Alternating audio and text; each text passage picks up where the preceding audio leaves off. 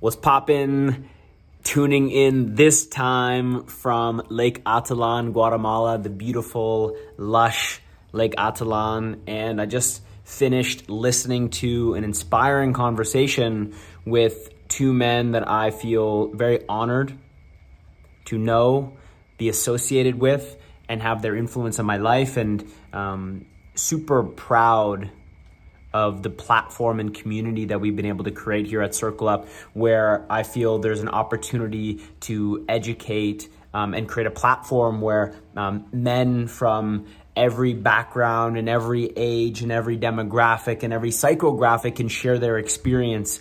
And this is a, a particularly a unique episode where um, when Circle Up started, we had a bunch of teams that kicked off, and one of the leaders that really helped grow Circle Up from the very beginning was Steve Anderson.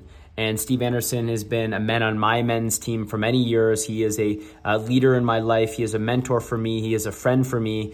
And um, he he participated in that very first Circle Up we did, and he showed up really powerfully. And the men got huge value from his experience. He's a he's a leader, um, decades of leadership. He won a Olympic gold medal as the coach for the Canadian women's beach volleyball team. And there was an opportunity where there were a few men, um, including Steve Anderson, who thought, how great would it be if we had a men's team for black men? And I couldn't have been more happy to support it. And the men of Circle Up couldn't have been more excited to back them and encourage them and say, hey, you guys, um, if creating a space where you can come together as black men to talk about your unique experience um, power to you. Um, you know, we're going to be here to support you. And they did that. And so he came together with uh, a bunch of other really strong men to create the first ever Black Circle Up team. They called it Black Diamond Circle Up team. And the person he does this interview with is Mr. Dotson, and uh, Dotson is is a is a family man. He's a business owner and just like a total powerhouse of a leader.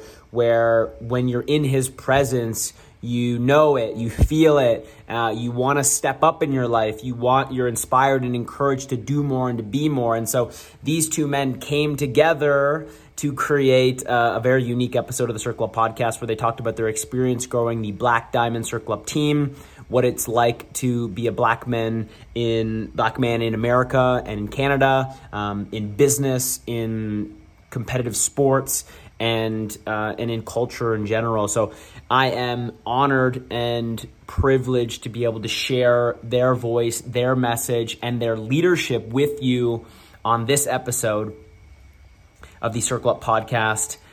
Please enjoy this conversation with the leaders of the Black Diamond Circle Up team, Dotson and Anderson.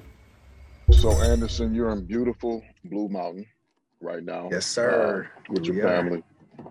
After having, you know, sold your house for top dollar and uh, a major transition, right? Uh, you know, it, you know, a lot of people probably wish they were in your shoes, being able to even sell a home, you know, having a home for one. Blessed, my brother, and blessed.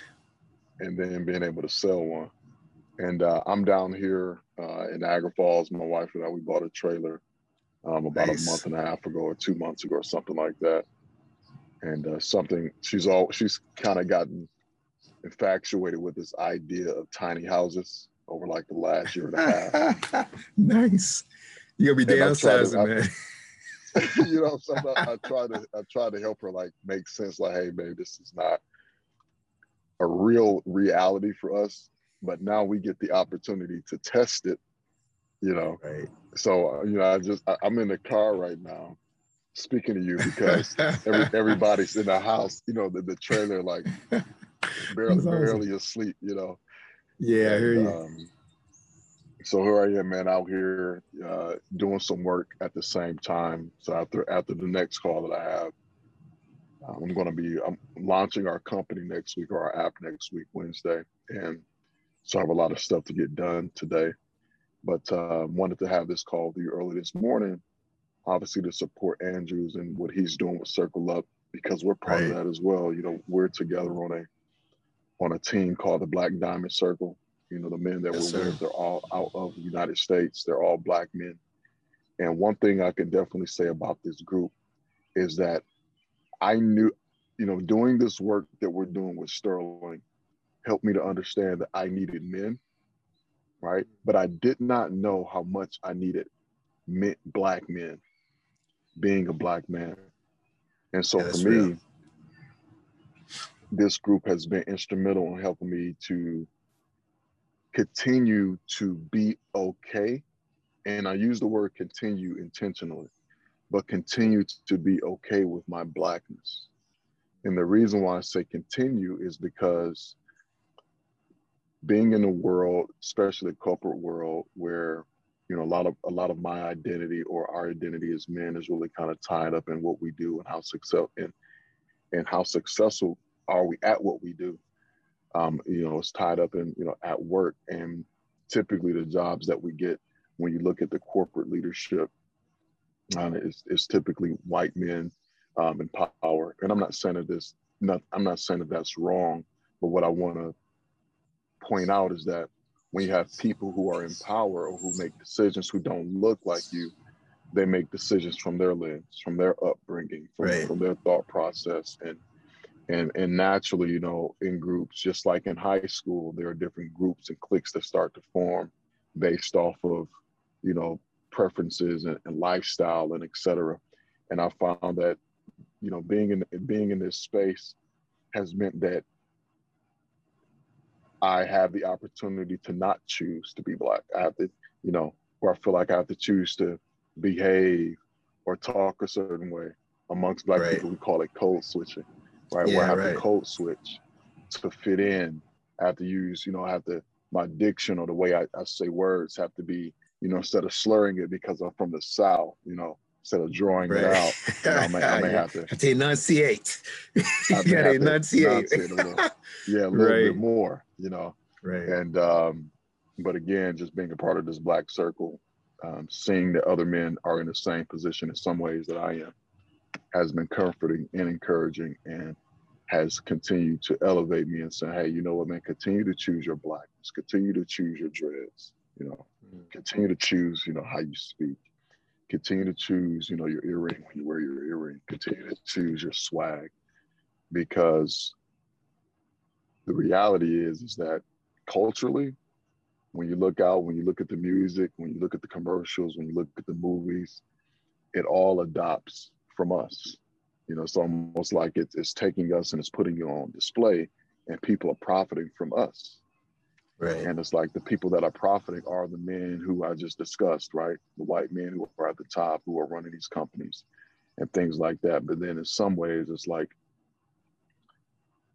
we'll profit off your blackness, but when it comes to your blackness, we're not going to accept it at the core. Right. And my sister says something like this. She's like, everybody wants to be black until it's time to be black.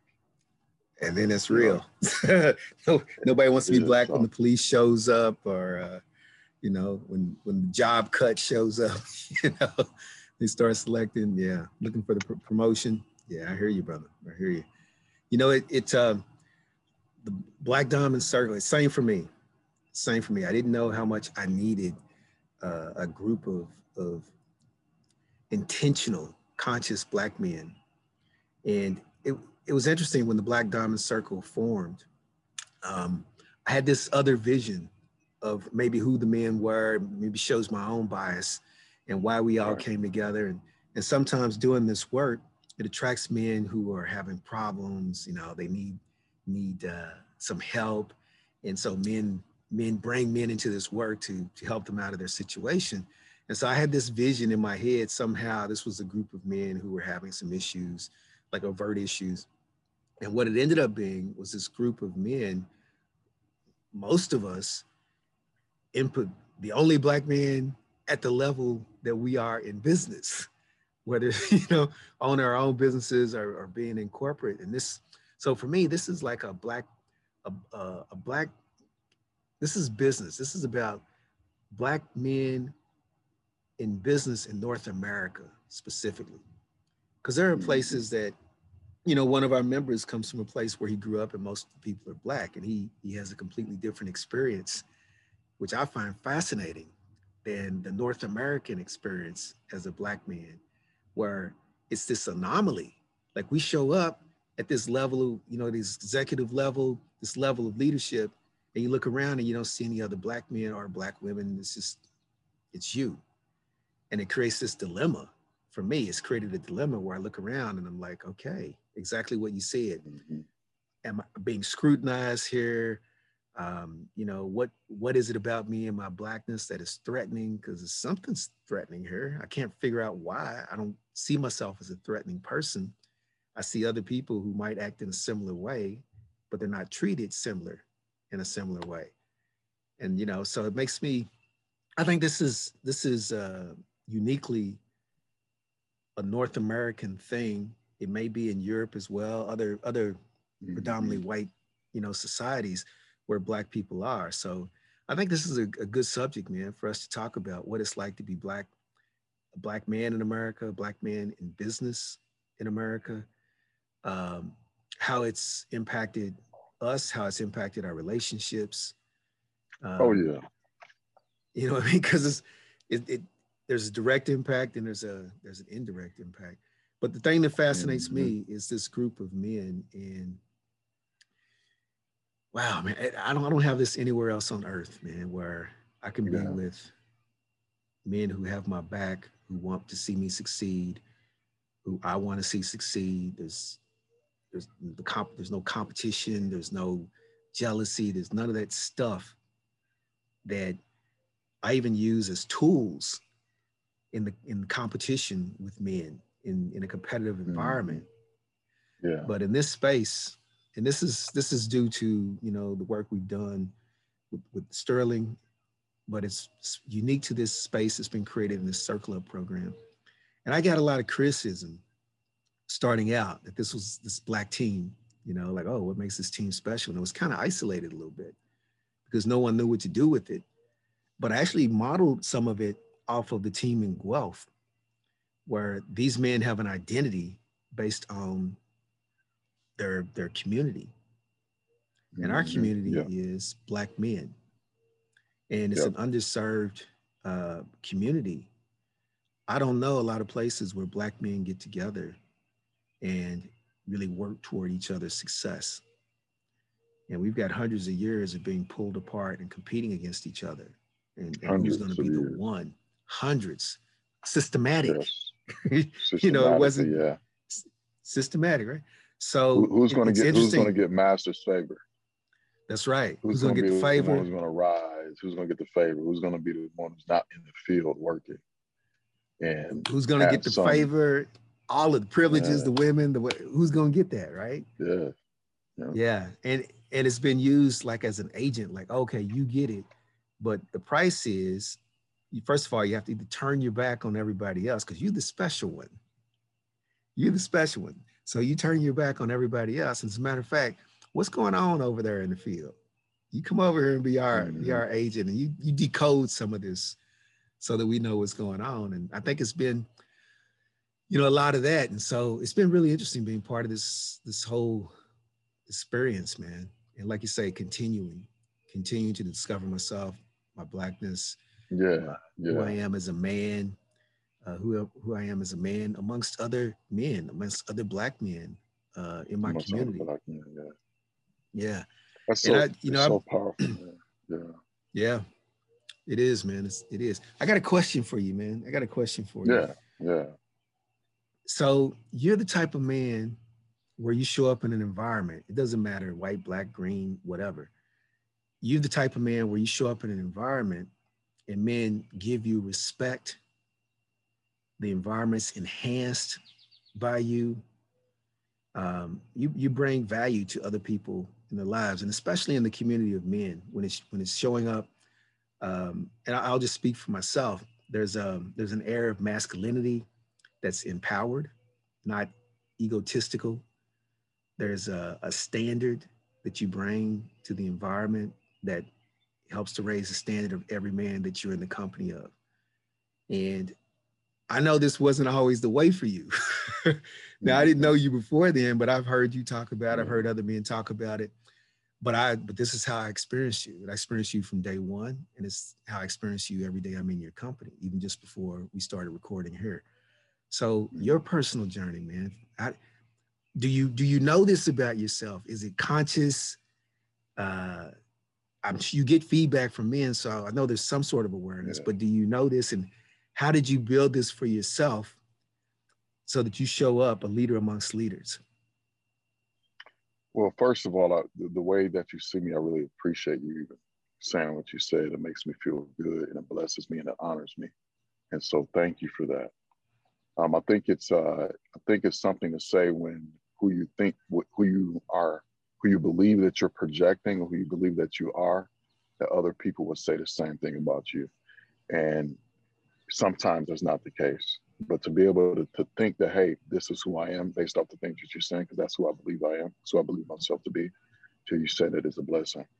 But um, i think it started when i was eight years old you know and, and, and i grew up in the inner city flint michigan you know the city with the water crisis no one actually talks about flint today but it's still going through a water crisis and i have a lot of family there though i live in canada and uh, i can i can remember growing up in in a home with two parents who were at the time addicted to drugs and it was a part of everyday life. Like I can remember growing up seeing my mom high, seeing my dad high. And I never seen them actually do the drugs, but I, you know, I could remember them, you know, being in space somewhere. But um, I had a, my grandmother, my dad's grandmother. I mean, my dad's mother, who was who I love dearly. You know, she's passed on now, but uh, was a tremendous inspiration in my life in the sense that my grandmother, who if she was alive today would be in her 80s, her early 80s, no, no, mid 80s. Um, in her time, one of 10 children, the, the, the second to last child, was put through university by her older siblings. She got a she got a degree. She got a degree in business. Mm. You remember way back then, right? Whew. Yeah. You know, in the in, in, in the 50s, and she got it, and she got her master's in education uh, from the University of Michigan. And so she was a so when my dad was growing up, he actually grew up in an affluent black family in Flint, Michigan. And they lived in an mm. affluent area as well. So my grandmother had this thought, this thought, this context of, hey, I'm gonna produce successful, you know, children and, mm. you know, my, my dad was kind of the black sheep of the family, but I had two uncles who were lawyers, who became lawyers, you know, underneath her, you know, her motherhood, her tutelage, so to mm. speak, ended up going to university. So anyway, to long story short, the, the values of education and the value, yeah, the values of education and that I could be somebody was instilled in me by her growing up. Mm-hmm.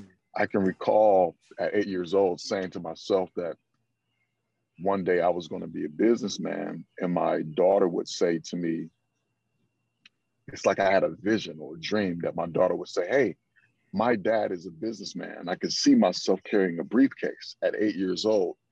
And mm-hmm. uh, now I wasn't very close to my uncles growing up, like my dad's brother. Again, my dad was a black sheep of the family and you know him him the, the relationship between my grandmother and him were very estranged was, and strange too and uh, so i didn't grow up around my uncle so i didn't see them in in their prowess i didn't see them in their greatness i, I just heard of them and that for me was enough right even though they was at even though they were at arm's length it was enough for me because my grandmother at times we would have family you know uh, uh, family uh, outings or things like that. And my grandmother would take me, and every once in a while I would see them. Or she would, you know, she was she was a Delta, you know, she was a part of a sorority, so I, mm-hmm. I had some exposure to some of these different things. So that that influenced me to believe in who I could become. And so going to university, growing up and getting a degree, or was never it was never like it, it never occurred to me that I wouldn't do. Mm-hmm. That makes mm-hmm. sense. Mm-hmm. Yeah. And that. so, but but even from there, there was a lot that I needed to learn about being a man and, and about manhood because a lot of the influences that I had around me, positive influences, were women. It, mm. it there weren't men. And so, and, and, and, and I learned to not trust men as a result of that because men would come in my life whether it was a coach, whether it was my father, whomever, they would make promises and they would never keep them. So I learned to not trust uh, men, but I did trust women. But there was something else about me. The things that I picked up from men was the sexuality of, you know, was, was sexuality and how to be a man in front of women, or how to, you know, to pursue women or get women and do whatever I want to do. So men, so you can see it's kind of a bit of a confusion because I, you know, I'm searching right. for identity as I'm growing. Yep. And uh, and so in in in and what happened to me, man, is I, you know, doing this work, reading books, uh, creating a different associations with people like yourself, and through reading books, I came to the conclusion that I felt like the call on my life, and I still feel like the call on my life, is to lead leaders. Mm-hmm. And and and and there's something that John Maxwell says. I'm not. You probably know who he is. One of the foremost leaders in the world, probably the foremost leader in the world on the topic of leadership. He talks about the type of person you need to be in order to lead leaders. And one of the things he says is you need to be, you know, you gotta you gotta do a great job of leading yourself first. He's like, if you want to be a great leader first, the first thing you need to master is leading yourself well first. And then he starts to go on and talk about how other leaders respect leaders who have great success and things like that. So what I'm trying to do at this moment in my life and will continue to try to do by the grace of God is live into what I believe is a great leader that leads leaders. And the reason why that's important to me is because I feel like that's akin to my identity. Like my calling is to lead men, is to lead women who are leaders and there's a certain way I have to show up to do that. There's a certain way, you know, uh, uh, yeah, a certain way that I have to show up. There's a certain way that people need to look at me. And the question I have to ask myself is, um, who I'm portraying myself to be, is that who I really am? Or am I, mm-hmm. am I, or am I being fake? Yeah. And so um, the reason why I said it is because I, I, I always, for me, i I'm always looking in the mirror to say, hey, who you say you are. Are you that really that? Are you really that guy? Mm. Or are you kind of making this thing up? You know. Yeah. So I know that this is who I am because there's a burning desire deep inside my soul to make the world better. And mm. and the way that I see to make the world better is to lead those people who have control in the world, who have influence in the world, who have influence over people. And so that's that's that's part of me just using this work to try to practice and to try to become better and to hold myself to a high standard. Because when you're because one thing that john says in his books he repeats it over and over in his books is he says that uh, no matter whether it's a boy scouts club no matter it's a church no matter it's a company said every organization rises and falls on leadership every one of them yeah every one of them. It rises, family, or falls everything. Even the yeah. family, and that's family. that's important. Family. You know how important that is to me, right? Even the yeah. family rises and falls on on leadership. And mm. I want to be, you know, when I leave this earth, I want I want to be able to, you know, in eternity, I want to be able to look back on my time in the earth and be able to share conversation with people that I was in this generation with, and we could talk about, you know, when it's my turn to talk about me, we could talk about the impact, you know, that that I had on people's lives and how it helped change their lives and then the, the domino effect from there. So it's part of my identity, Anderson. And no, I wasn't always that way, but as I continue to grow and become across men like you and uh, and look at society, being a married man with three children and saying, hey man, look, if I want to make a difference, a real difference, a notable difference, a worthy difference in the world, well, this is how I have to be. And so my yeah. identity is continuing to to flesh, I mean, continuing to grow and um, and it's continuing to expand. So it's great to just see, like I said before, um, that that what I'm working on, who I'm working on to continue to become or become more of, is actually showing up in the work that we do. Yeah, yeah, I appreciate that, brother. I appreciate you and how you show up and enhances my life. I got the I got the John Maxwell Leadership Bible. So did you? Oh man. Oh yeah. Thank you. You put me on to it. I got yeah. man, it, it I, I already am, man. It's was reading last night. I was actually reading my wife last night, and it talked about leadership. and how, as, especially as Christians, we've confused uh, uh, meekness and weakness. Weakness, yeah.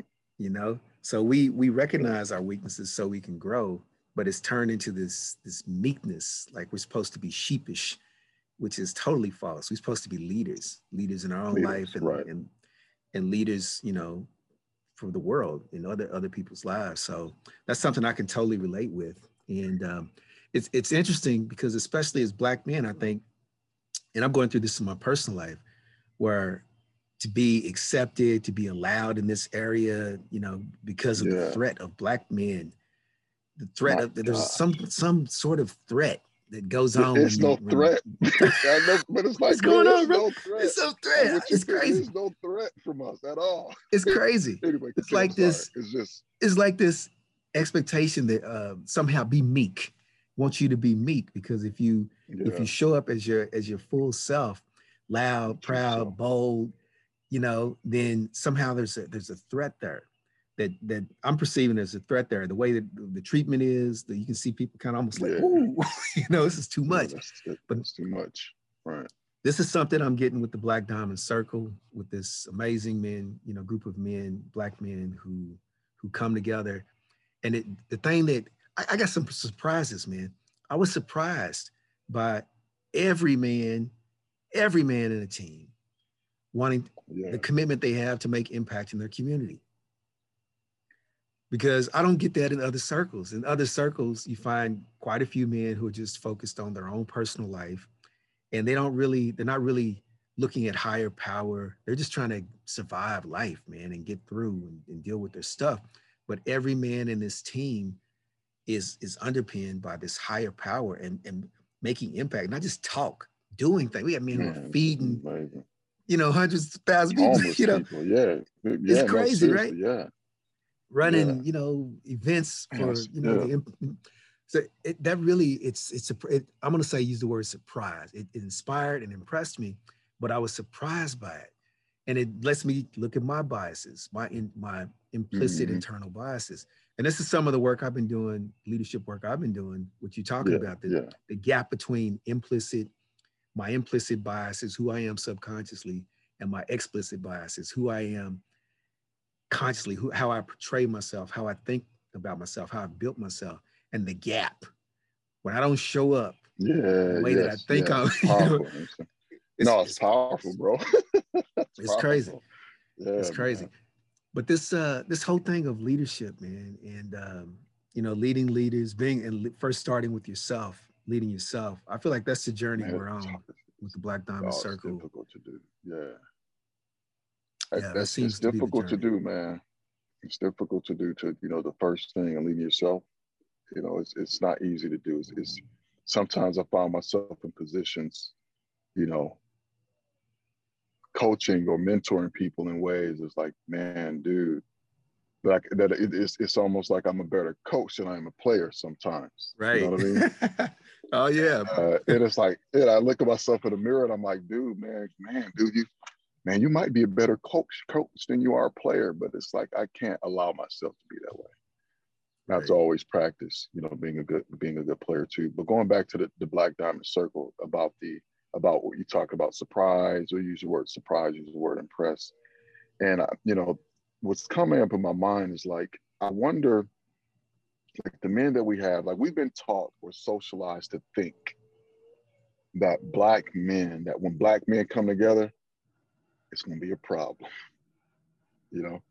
So Yeah, you know, okay. the- you know, Yep. riots, Yeah, looting, Yep. Yep. uh, violence. Gang. It's gonna be whatever, a yeah. problem. Gang, like it's gonna be a problem. So we so Yeah. we've been conditioned to think that through movies, Mm. through through uh through reality shows, through through news, uh, you know, the media, News, yep. everything. Like we've been conditioned to do that.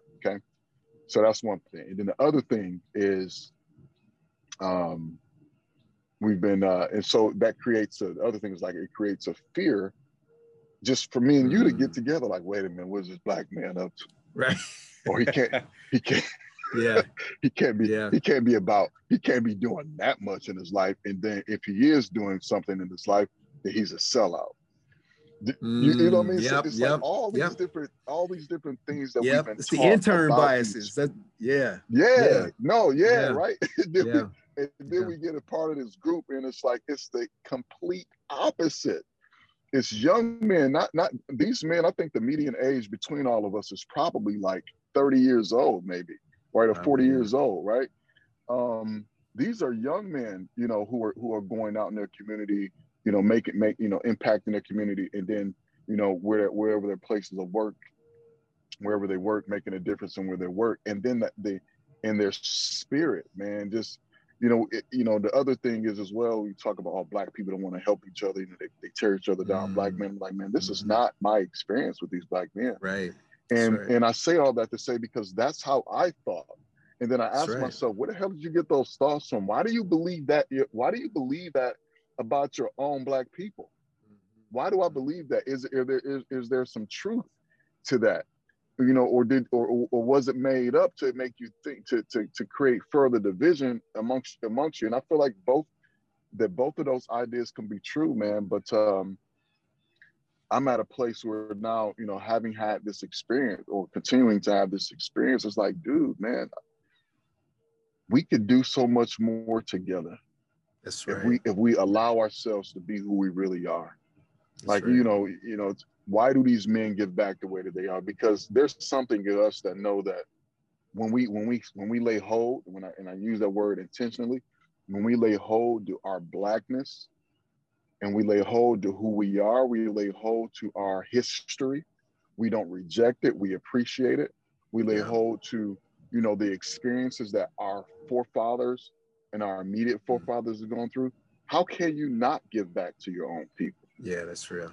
That's real. How can you not seek Yeah. to become your how, how can you not because Mm. you know how difficult it is growing up like i grew up in the inner city or in the south like you grew up and you Yeah. know how difficult it is to be able to you know to get the right textbooks to get the uh, you know i mean when i say the right Yo, textbooks i mean man. like to get enough yeah, we had to share textbooks, man. you know in like school, no seriously It wasn't man. one one between two or three.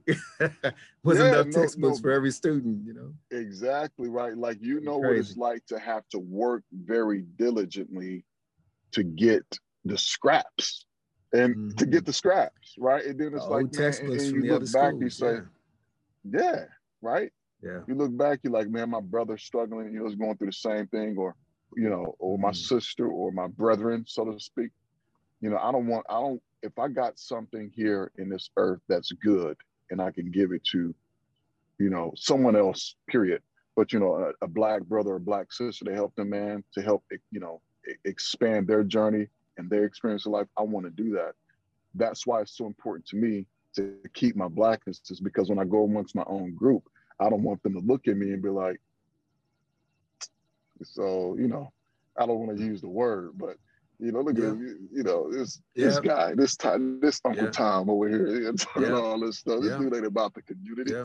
He ain't he ain't real, you know what I'm saying? But you know, and that's what we need, man. So, but Anderson, what I want to, I want to let me see what time it is really quick. It's eight thirty but what I, man. I- yeah, what I want to do, what I question I have you, man, I have for Yeah. you, because Yeah. I feel like people need to notice about you because we don't have a lot of this, these type of men or even women, um, you know, a, a- across the world, at least in, in- North America, to in, in a sport that you dominated, right? So you are a a, a- gold medalist volleyball champion or Olympic champion, Right, coach. which is freaking yes. incredible. and, and coach, yeah, and Yeah. coach, sorry, Coach, a champion coach. coach. A big gold medal And coach. uh yeah, that the fact that you're a gold medalist, right? A coach who's a gold medalist, who's black, and you did it in volleyball is freaking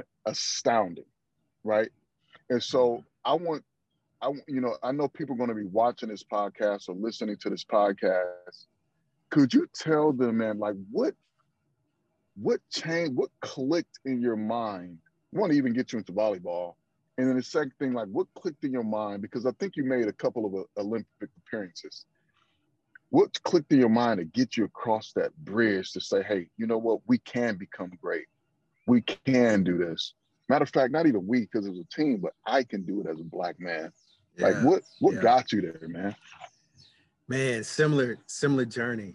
You know, I grew up in Louisville, Kentucky. My dad was killed when I was nine, and I had a I had amazing mentors, men, uh, black men, some of them white men, had amazing mentors. But the black women in my life, my mother, how she picked it up, the leadership in our family, uh, who she was as a person, was in was just incredible. I didn't know much about my mother, man. She's pretty secretive about it. I found out Mhm. you know, she passed away about three years ago, and I found out she moved to New York when she was 16 years old. You know, so this is in the like 1952. What's a 16 year old black woman, Doing in New York. black girl, you know, in 52? Yeah, What's she doing to survive? And man, I can't even imagine what my mother's life was like and what she had to. Her father was was killed, and I and I didn't even know who her father was because I knew another man I, who is my grandfather, but he was dead by the time I was born too. So there was just this void of of men, especially black men, in my life for a long time, Yeah. and I had mentors, uh, but I had this this.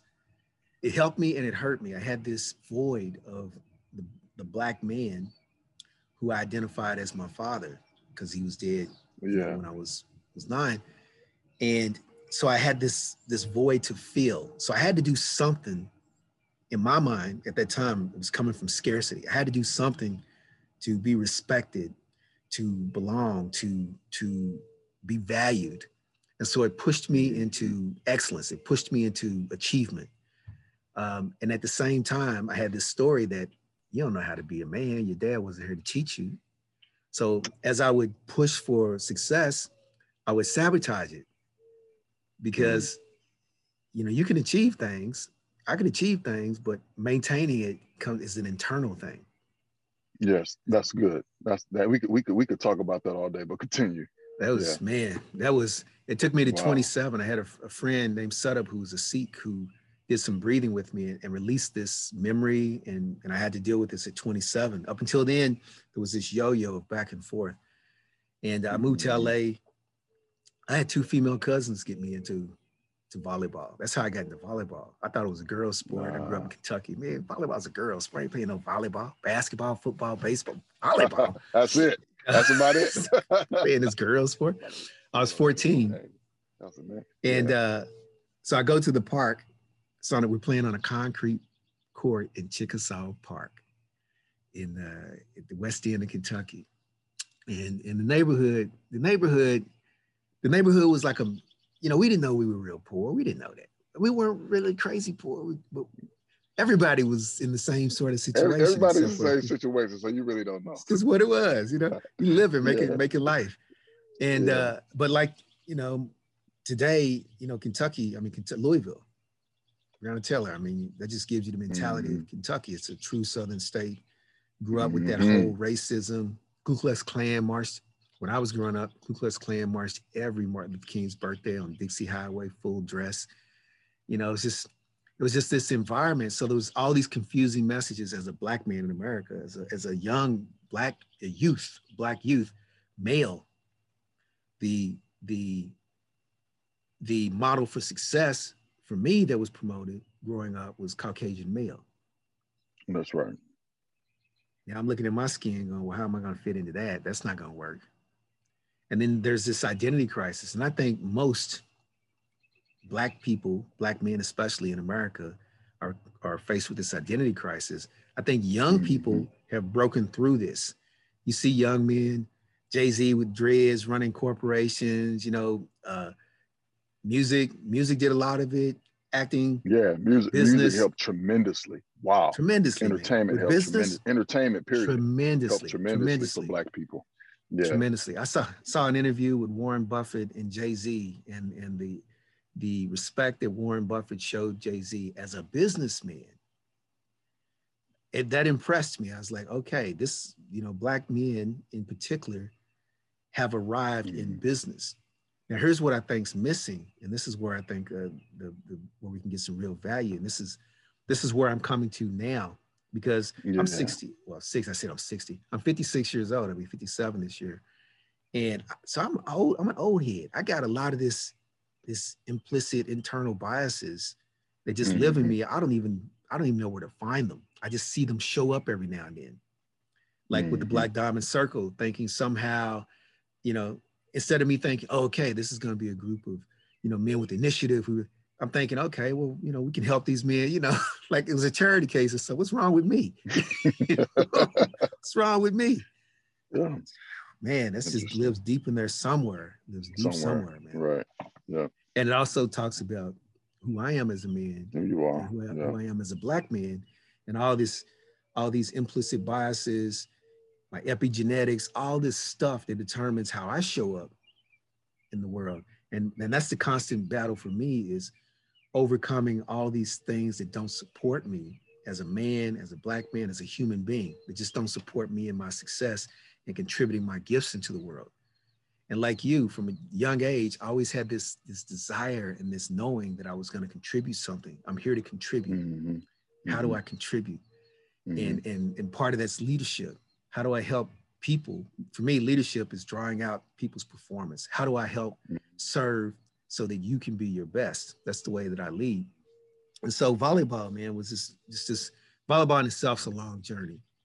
It's a long journey, but beach volleyball is my sport. Been to five Olympics, you know, a bronze medal in '96, a gold medal in 2000.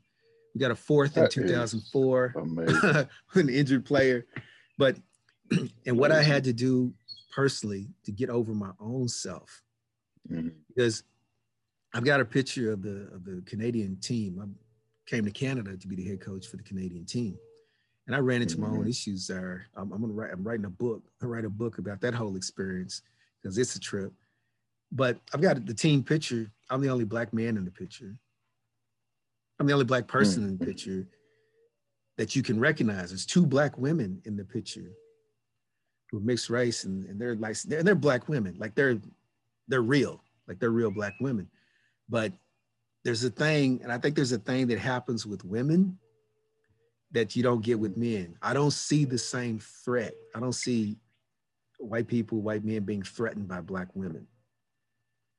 But there's definitely some threat from black men that I'm not white, so I don't know why. I can only guess mm. at it. But there's something going on there, and I'm guessing that it's historic. There's think, something I, I, historic. I think I think it's the hey, I done kicked you down and beat you up so long. Uh, you probably want to retaliate, and I want to, and I want, and I want to, you know, prevent oh, you from retaliating. I, I, am guessing. I really don't know, but yeah. I'm like, if I was in your shoes and I done kicked somebody, I done beat them down, I done held them down, I done, you know, you know, took their women and pillaged them and all these different things. I've, I've heaped abuse on you. At some point, there has to be a retaliation. There has to be a mm-hmm. retribution. Like, and, and I'm not going to let you come upon me and get it from me. Now, I'm saying that that deep. That's deep. That's real. I don't know. I don't know. I don't know. But it's something that's like man, justice has to be served in their mm mind, and we're like, dude, we're not like, listen, all we want to do as black people do is have the no, we're not at all. It's like yeah. we just want to live yeah. And be respected and enjoy our life. But let me stop. You continue because it's You know what? I have a white friend. I consider him to be a brother. He lives in uh, here in Canada as well. Told me exactly that same thing called me up, hey man, I'm a racist. You're what? I'm a racist. And told me the exact same thing. Walking down the street in his hometown, sees a group of black men, must have been like four of them, yeah. and, and, and got afraid. Which this man, for this man to say that, it's unusual to me because he's been in, in dangerous because places with lots of people of color. Like inviting and he's your in. friend. And he's, and he's my friend. friend. And here's that whole thing with white fragility, white guilt that, that white people don't talk about. I would love for white mm-hmm. people, because here's the thing, it's not up to black people to to cure white supremacy. That's right. My it's wife says a, it all the time. It's not a black problem. White supremacy is not a black problem. it's a white problem. white people got to yeah. get together and figure out how to get over the damage that's done to them through this concept of supremacy. Thank you for saying that because the damage that's done to them. Like, think mm-hmm. about what messages were sent to him growing up as a child yeah. to make him believe that seeing a group of yeah. black men together, there's something bad's about to happen. Yeah. he that it's was crazy. communicated to him somehow, right? Yeah. Anyway, and bombarded yeah. through media and everything. Now here's media. how he caught himself. Media, yep. everything, right? Family, man. You know. So here's here's how he caught himself. He he he, he hurt himself, and he's because he's a conscious person and he's actually in this work. He he hurt himself, and what he what does he do?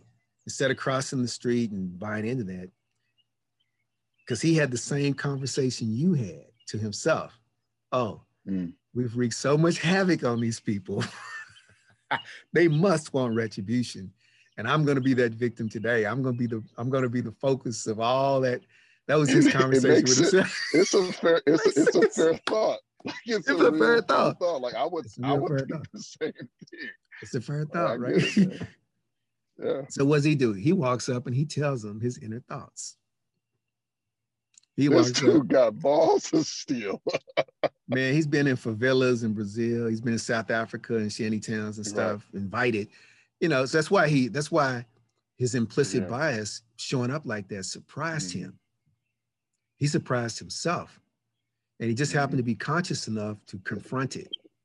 So he walks that's up and he has a conversation. Wow. He's like, look, this is what's going on for me. I saw you. I, you know, and, and I thought this because, hey, if I were in your shoes, I don't want to be. Now they're laughing, and you know, they're like, man, we didn't, we don't think about that. That's, that's your, that's your thoughts.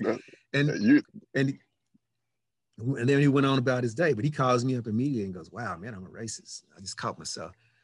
And who cannot be a racist? I, my my belief is anybody who grows up in North America has to be racist, whether it's black, white, mm. Asian, Muslim, whatever it is.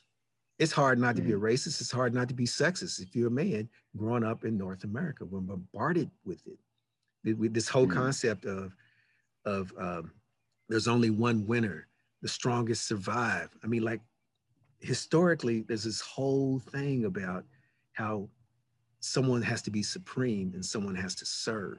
And then there, below the serving, there has to be an oppressed because the people yeah. who are serving have to be better than somebody.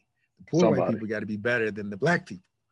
You know, so it's like, and and race is just one version of supremacy. Economic, gender, uh, yeah. sexual preference, age. You know, weight. Oh, there's so many things that education people use so many different ways to say I'm superior to you. I'm superior to you. Isn't that amazing? It's amazing. Our, most of our systems are based off of supremacy because in the time these systems were built, from all the way back to royal and land ownership, the rule of the land was supremacy. Everybody serves this ruling class. So it's no accident that our education, religion, um, financial, all these, you know, class, it's no accident that all these systems are based off of, you know, they're supremacist systems. Well, what else could yeah. they be? At the time, supremacy was the was the rule of the land. So, growing up in beach volleyball, beach volleyball is a, is a white affluent uh, sport. Who could play volleyball back in the day, except for people who had the money and the time and lived mm-hmm. had access to the beaches. And so, it didn't welcome me. I didn't get a friendly welcome into beach volleyball uh, initially. I bet you didn't. Yeah. Yeah, but the second on the second go, I did and it was really interesting. But what got me into it were, you know, again, black women, my, my cousins, Janelle and Renee. Uh, my cousin Kevin was playing, and he was a pro basketball player. He played professional in Europe and had a bunch of his pro six foot 11, the Bunton brothers, seven foot, six foot 11, playing volleyball on this concrete court, hitting the ball with their fists. And I'm like, this is not a girl sport. he's, he's six foot 11 men hit this ball with their fists is is no joke. you know, professional basketball players. Mm-hmm. It was no joke. So it so it fascinated me because uh, it was technical, and my athleticism mm-hmm. allowed me to do certain things. But because the sport was technical, if I mishandled the ball, my athleticism couldn't help me. Mm-hmm. And it's kind of like golf or tennis. It's because it's a rebound sport, not a catch control sport. Your physical abilities only take you mm. so far you have to be technical. And at the pro level, once you start getting competitive, it's strategic because you can be physical and technical, but you have to pick the right plays at the right time against the right person. And so it just challenged me in these yeah. ways. Yeah, it mm. just challenged me in these ways that I hadn't been challenged before. Um, and and it yeah, so it, it became my sport. I didn't imagine I could be, you know, an Olympic coach, but because the the examples of my cousin playing pro ball, what I had imagined of my father, who was a community leader, the leadership that my mother showed in our family, like you, I had these influences that said I can mm-hmm. I can lead. And the same time, we're in this neighborhood where you know the neighborhood is changed and shifted. It's always it was the West End, but it's, and at one point they had a sign up. This I didn't even know this existed until I went back home. They had a sign up saying "Welcome to Little Africa," as you entered um, the West End of, of Louisville. They, I think they've taken the sign down, but this is the mentality. I'm like, welcome to Little mm. Africa. What are you talking about? What in the mm. and um so it, it's it interesting because it's like, listen, I'm not I'm African American. I, I, don't my, my culture was stripped for me. I don't even know what the hell it means to be African. That's not like it's saying welcome to little Italy or little Greece where people come from Greece and they still have their culture. You know? It was crazy. Anyway, it's, continue. It's interesting. I, you know, I grew up a Southern man, and I have a lot of Southern uh, I have a love for the South and the characteristics of the Southern gentleman. Uh, you know, growing up in America, you don't distinguish the yeah, fact that oh, yeah. Southern gentlemen weren't black men; they were white men. You know, but but the whole this idea of being the Southern gentleman, and um, so I there's so it lives deep inside of me, and, and I embraced it growing up, and I think that's part of the identity crisis. We embrace some of these principles that aren't really meant for us like when yes. the police is, you know, the police is there to serve yeah. and protect. Well, well, the police wasn't really there to serve and protect us. We were the ones they were protecting from. So from that's exactly why they were created. sort of these mixed messages. Like, go catch the slaves, people, bring them back. People don't people don't know that though. Like, why were the police? They were created to protect the white people, right? To, to, to do the white people's bidding and protect them from yeah. what they thought was a perceived threat. Yeah, oh, man. But but is so. Oh, you know, just to bring all this together, man. So it was it was the people that were in my life that were examples for me that they opened the the access to I can be great. I am great. Yeah. Um, I have examples here. You know, my uncle, my my aunt. Um, yeah, I have examples here of people who value themselves, show that they value themselves, and aspire to something. And um, yeah, so that's you know, and and then I, I have a duty to to carry that forward. You know, I've been given blessings and a gift, and it's my duty through my talents, my abilities, my opportunities to just keep creating that example, keep creating that example. And here's what's crazy, man. That, I struggle with this. I'm the only black man, period, African American. Uh, indoors is a Brazilian man who I think won a gold medal indoor volleyball from Brazil. But as far as African American from North America, I'm the only African American who's ever coached an Olympic volleyball team, period. And the only one to ever win a medal. I've got two gold and bronze in the history of the sport, period. Mm-hmm. Uh, Dain Blanton is uh, black man who actually won a gold medal in Sydney, Australia. When my team won the gold medal, Natalie Cook and Kerri Pottharst, when I coached my women to the gold medal, Dain Blanton, another black man, won the gold medal as an athlete. Mm-hmm. Mm-hmm. And Dain I've known since he was about 16 and has a very similar, different life story, but very similar, you know, being in this sport, you know, carrying, it feels like a burden when you're mm-hmm. isolated. And this is the part I really want to get to what we're doing with the Black Diamond Circle, and I've got another organization, mm. the Black uh, Canadian Coaches Association, was founded by a Black woman. Uh, and it's a national organization which is reaching out. People are internationally are reaching out to, to become part, associated with this organization that's reshaping sport, reshaping coaching. It's not just coaching, it's allyship, it's academics. It's there's so many things that this organization touches. Yeah. And the thing that it's made me present to, which is the same the Black Diamond Circle. When we come together and we name it, the name of the organization is Black Canadian Coaches Association, not BIPOC, not this proudly, unapologetically Black And the way that uh, Leanna, Coach Leanna, who founded the organization, put it, there, there is a lack of spaces for Black people that you can identify. This is a Black space for Black people, led by Black people, serving Black people.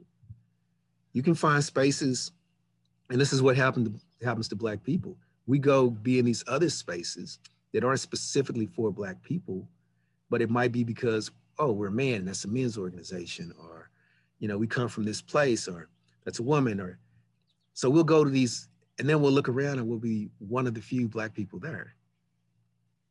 But in this space and with the Black Diamond Circle, what I'm finding is when you bring Black people together, you get a unique uh, view and a unique expression of talent mm.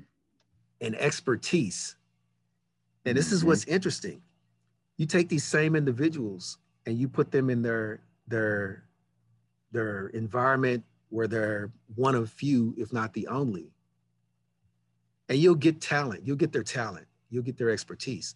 But you put them in the influence of other people of color, and something gets unleashed.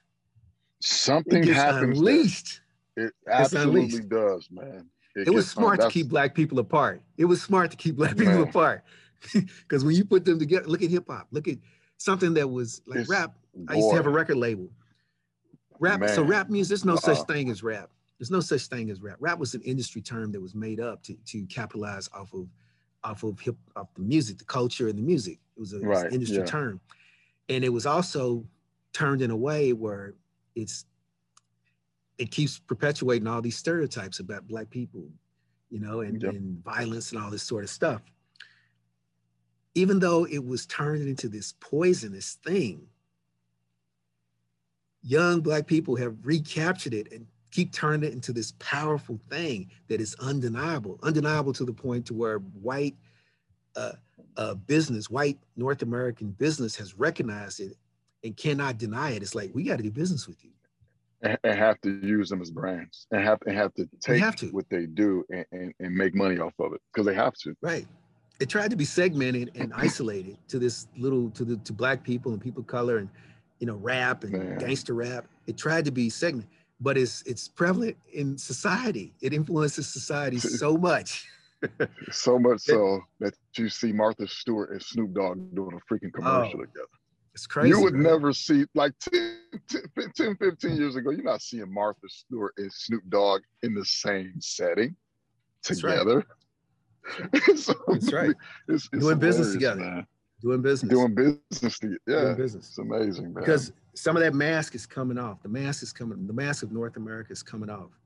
Because, you know, people don't want to admit it, but North America, it was built on the back of slaves and, you know, uh, yeah whether all, in, all, in, in you know, a lot poor people, whether they were white, Chinese, Irish, whatever. It was it was built off the back of immigrants, slaves, and immigrants, and for the for the for the benefit of a few. Now, now, uh, America in particular is coming to terms with that, and you get, you know, like these men in Guelph, you get these these men who realize, are people who realize, um, this is our history and it needs to be celebrated too. If you got Confederate people in your family and all that kind of stuff, celebrate it. That's who these people were. It's who they are. And I'm not saying celebrate it like this was a great thing, but right. this is history. Every everybody's got skeletons in their closet. Like there were black people involved in the slave trade. You know. Of course was, there were. Yeah. How do you think? How do you black think, people? I mean, there were black people involved in it. You know. Uh, yeah. We all got yeah, that. I agree with, with Yep. And, and I agree with the so celebrate here, part, man. Yeah. embrace it. There's you have to embrace it. And this is the way I embrace it, being a, a black man born and, and raised in North America. My history, my history, including my great grandfather, who was white, who I didn't even know. We don't know anybody in their family who, whether consensual or not, had a child yeah. with my great grandmother who was black. You know, whether it was consensual or not, that's that's part of me and i can either use it to hate myself being part slave and part slave owner because that's what most people most black people in north america are part slave and slave owner and slave owner we're both And you can look at the color of my skin and tell it's, it's really removed. Like my grandmother, my biological grandmother is black and white. no, she's yeah. mixed race. You know, it's interesting, yeah. Huh? And we have to embrace that. And I'm not saying uh, embrace it in a way like I'm black, but that's part of my history. In spite of whatever atrocities uh, yeah. that have happened to me in the past, today I rise. Yeah. And that's the that's the strength. It's Maya Angelou. Yeah. This is yeah, the power. This is I rise. And that's that's the beauty. And that's the and you know what? I'm I'm glad to see white people rising right now. There's some white people who, in spite of realizing they're privileged, in, start, in spite of realizing this was ill begotten. Thank you for bringing that up. Thank you for you know bringing that up. Because you're right. My privilege was was obtained in this way. Instead of hiding from it through this white fragility and white guilt, they rise. Yeah, like I, I, wouldn't hide from it because it was there. They were born into it, and how can you born into it? Be how can you be guilty of being born into something? If you're guilty of anything, then it's you perpetuating what your ancestors did. That's where the That's guilt right. comes from. That's right. Right, but if you're born into something, man, you don't you didn't have a choice. That's right. You know, and as a society, you do with what you have, yeah. That's what it is, man. Finish that, please, because yeah. that's the no, truth say, right there. What, what, you do with what it. you what you do with what you have, that's where you're you're responsible. That's right. That's where you're held responsible, and you should yeah. feel guilt and you should feel shame if you're not doing the correct thing with your privilege. And that's, that's right. for any of us. That's for any that's of for us any who have privilege, right? Any, if we're not using our, we're not being responsible with our privilege, then we should feel guilt and shame because you know, you're using it for yourself only. you know? That's right. And it's a and it's a privilege. It's a privilege, and the privilege is the privilege is not yours alone. Exactly. Privilege is a platform. It's a privilege is a platform, and what you what you how you live your life, what you create from that platform, that's that's what tells the truth. You right. get a platform, what's your message? What are you what are you going to contribute? Is it just for yourself? I'm on this platform, look at me, or I'm on this platform and I'm going to leave this place better than I found it. I found it. Wow, that's powerful, bro. Uh, this has been a great experience, man, and uh, I'm hoping whoever gets the opportunity to listen to this, man, that they're well blessed by it, whomever it is. So. Same. It's been brother, a blessing for me today, you. brother. It's great chat with you, man. Yeah. All right. Too, be man. blessed today, bro. Thank you for tuning into another episode of the Circle Up podcast. I hope you found this conversation with Mr. Anderson and Mr. Dotson just as inspiring as I did. If you like the show, if you're inspired by the show, if you feel like there is a man in your life who could benefit from this conversation, white or black, any age, any demographic, uh, any psychographic, please share it with them. Um, for myself personally, listening to the conversation, not only did I take away a lot about leadership, but I also took a lot away about understanding that I don't need to have any guilt for history or ancestors, but instead I can root myself into the present moment and ask myself, what is it that I can do to be able to come together and remember the interconnectedness of everybody and everything. And instead of creating division, create community. Instead of creating separation, create connection. And I really hope that we were able to do that with this podcast. So if you have someone in your life who you feel like would be inspired by this conversation, would be inspired by the role model of two strong, uh, positive, empowering black men, then please share it with them. And last but not least, to you, Anderson, to you, Dotson, Thanks for being my brothers. I'm inspired by you too. Um, both of you make me want to show up as a stronger man for myself and for, for the men around me uh, and for the, my community uh, in general, and especially for everybody here that listens to the Circle Up podcast. So thank you for that. And uh, thank you for always holding me to a higher standard and calling out my bullshit